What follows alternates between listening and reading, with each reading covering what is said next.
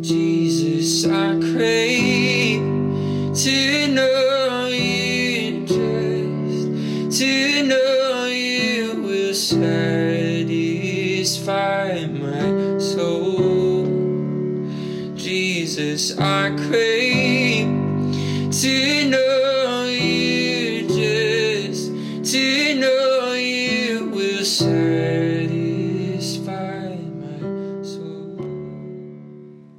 Hey everyone, thanks for tuning in. This is episode number 39. Uh, tonight we are looking at uh, Luke chapter 12 as we make our way through the 24 chapters of Luke. I want to thank you for tuning in. If it's your first time, I welcome you. Uh, if you have uh, been returning to this podcast, I appreciate your faithfulness and interest in what God is saying through me and me being given the opportunity to uh, just propel his word and what's on his heart and what's on his mind. So I just appreciate the opportunity. Uh, so we'll go into Luke chapter 12, and it reads Meanwhile, when a crowd of many thousands had gathered, so that they were trampling on one another, Jesus began to speak first to his disciples, saying, Be on your guard against the yeast of the Pharisees, which is hypocrisy. There is nothing concealed that will not be disclosed, or hidden that will not be made known.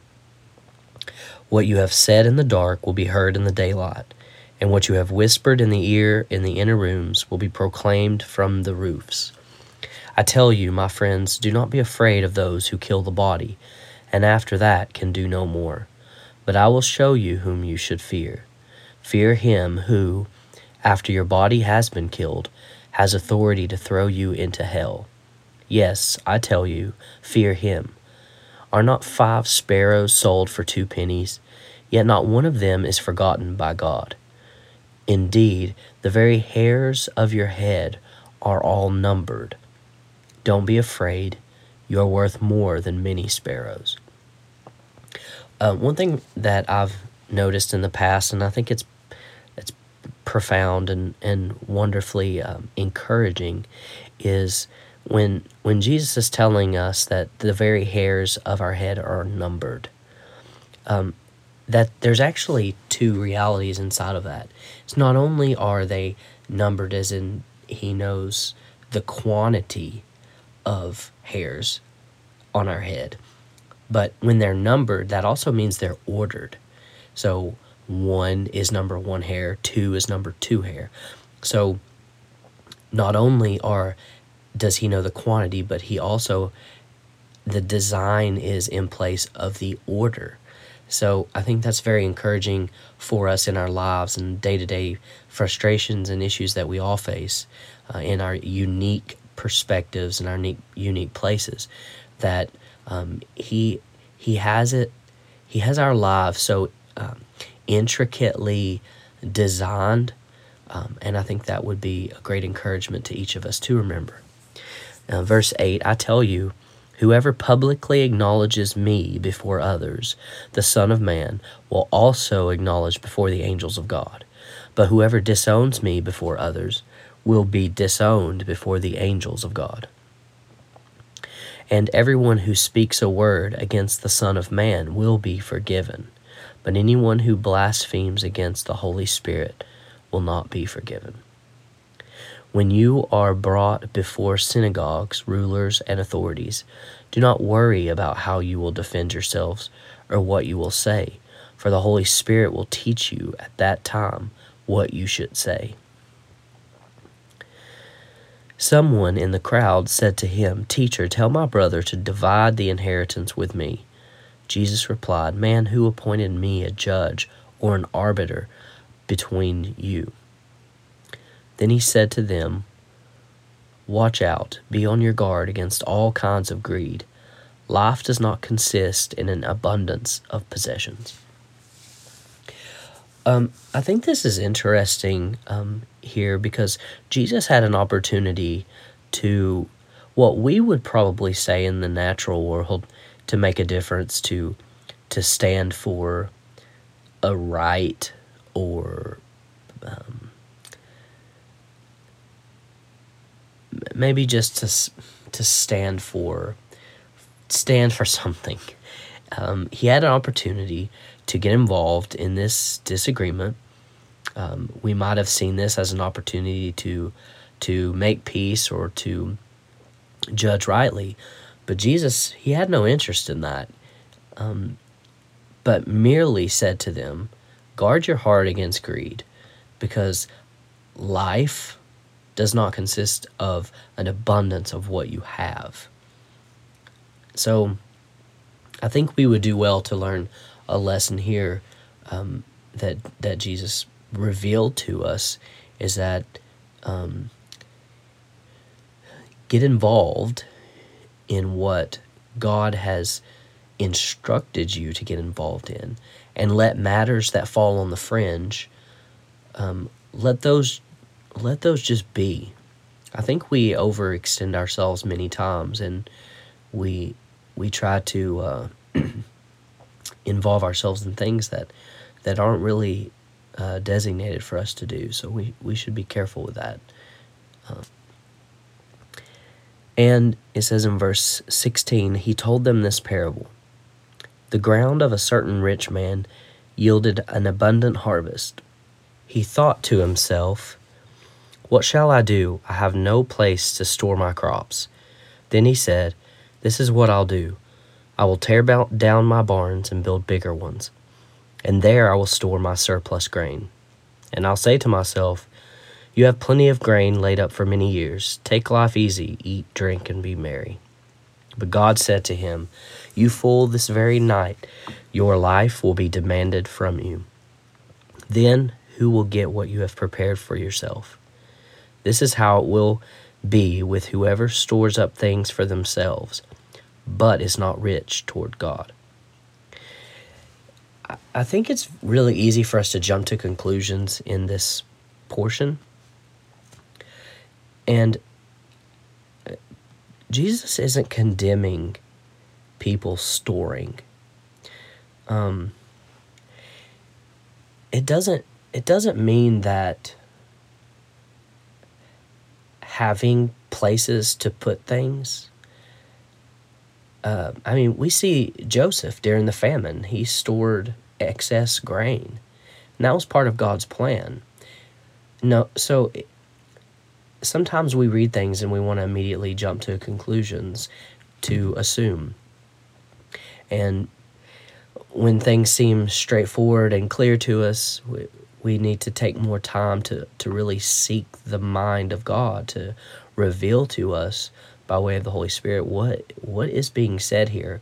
What can we draw from this? What can we learn? And and I don't believe that it's it's speaking against um, preparation and preparedness and things of that nature. And I think the clue is that second part of verse 21. It's for whoever stores up things for themselves, but is not rich towards God. And so this is a person who is is trying to make their way and is absent from the things of God. We must we must ensure that our relationship with God is rich, is is full. And the physical matters of this life um, comes second place to our full the fullness of the relationship that we have with God. Verse 22 says then Jesus said to his disciples, Therefore I tell you, do not worry about your life, what you will eat, or about your body, what you will wear, for life is more than food. Now doesn't that's not telling us you know, don't uh, just walk around um, walk around naked because you don't need clothes. Um, don't worry about eating because don't worry about it. It's the the thing that Jesus is saying is don't worry about it. Don't let the the unknown cause you to become unraveled. Don't let your fear or, or frustration or worry consume you. because life is more than food, or the body more than clothes. Consider the ravens, it says, verse 24. They do not sow or reap, they have no storeroom or barn, yet God feeds them. And how much more valuable are you than birds? Who of you, by worrying, can add a single hour to your life? Since you cannot do this very little thing, why do you worry about the rest? Consider how the wildflowers grow. They do not labor or spin, yet I tell you, not even Solomon, in all his splendor, was dressed like one of these. If that is how God clothes the grass of the field, which is here today and tomorrow thrown into the fire, how much more will he clothe you, you of little faith? I think we need constant reminding of the importance of faith faith for healing, faith for provision. We need a constant daily reminder of how important faith is. Verse 29 And do not set your heart on what you will eat or drink, do not worry about it. For the pagan world runs after all such things, and your Father knows that you need them. But seek His kingdom, and these things will be given to you as well. Do not be afraid, little flock, for your Father has been pleased to give you the kingdom. That is an important sentence to remind ourselves and to think on. Do not be afraid, for your Father has been pleased to give you the kingdom. That's powerful. Sell your possessions and give to the poor. Provide purses for yourselves that will not wear out, a treasure in heaven that will never fail, where no thief comes near and no moth destroys. For where your treasure is, there your heart will be also.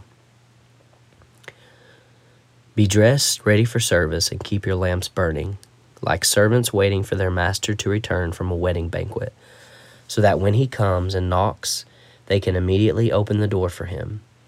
It will be good for those servants whose master finds them wait watching when he comes. Truly I tell you, he will dress himself to serve, will have them recline at the table, and will come and wait on them. It will be good for those servants whose master finds them ready, even if he comes in the middle of the night or toward daybreak. But understand this if the owner of the house had known at what hour the thief was coming, he would have not let his house be broken into. You also must be ready, because the Son of Man will come at an hour when you do not expect him. Peter asked, Lord, are you telling this parable to us or to everyone? The Lord answered, who then is the faithful and wise manager whom the master puts in charge of his servants to give them their food allowance at the proper time? It will be good for that servant whom the master finds doing so when he returns. Truly, I tell you, he will put him in charge of all his possessions. But suppose the servant says to himself, My master is taking a long time in coming, and then begins to beat the other servants, both men and women, and to eat and drink and get drunk. The master of that servant will come on a day when he does not expect him and an hour he is not aware of. He will cut him to pieces and assign him a place with the unbelievers.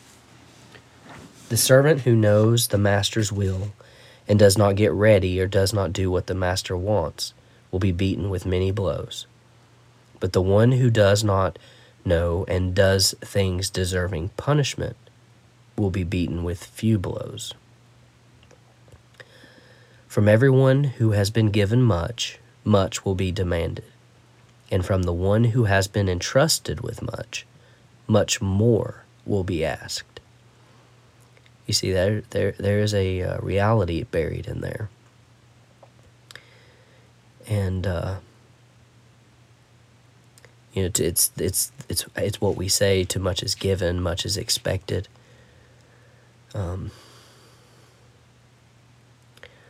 From everyone who has been given much, much will be demanded.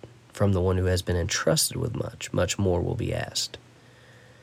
I think this is uh, Paul may, maybe says, or it could be Peter. He says, uh, you know, not many of you should be teachers. You know, to those who are entrusted with this with particular responsibilities. They have an they have an obligation to um, hold a higher standard of account of accountability. Verse 49 I have come to bring fire on the earth, and how I wish it were already kindled.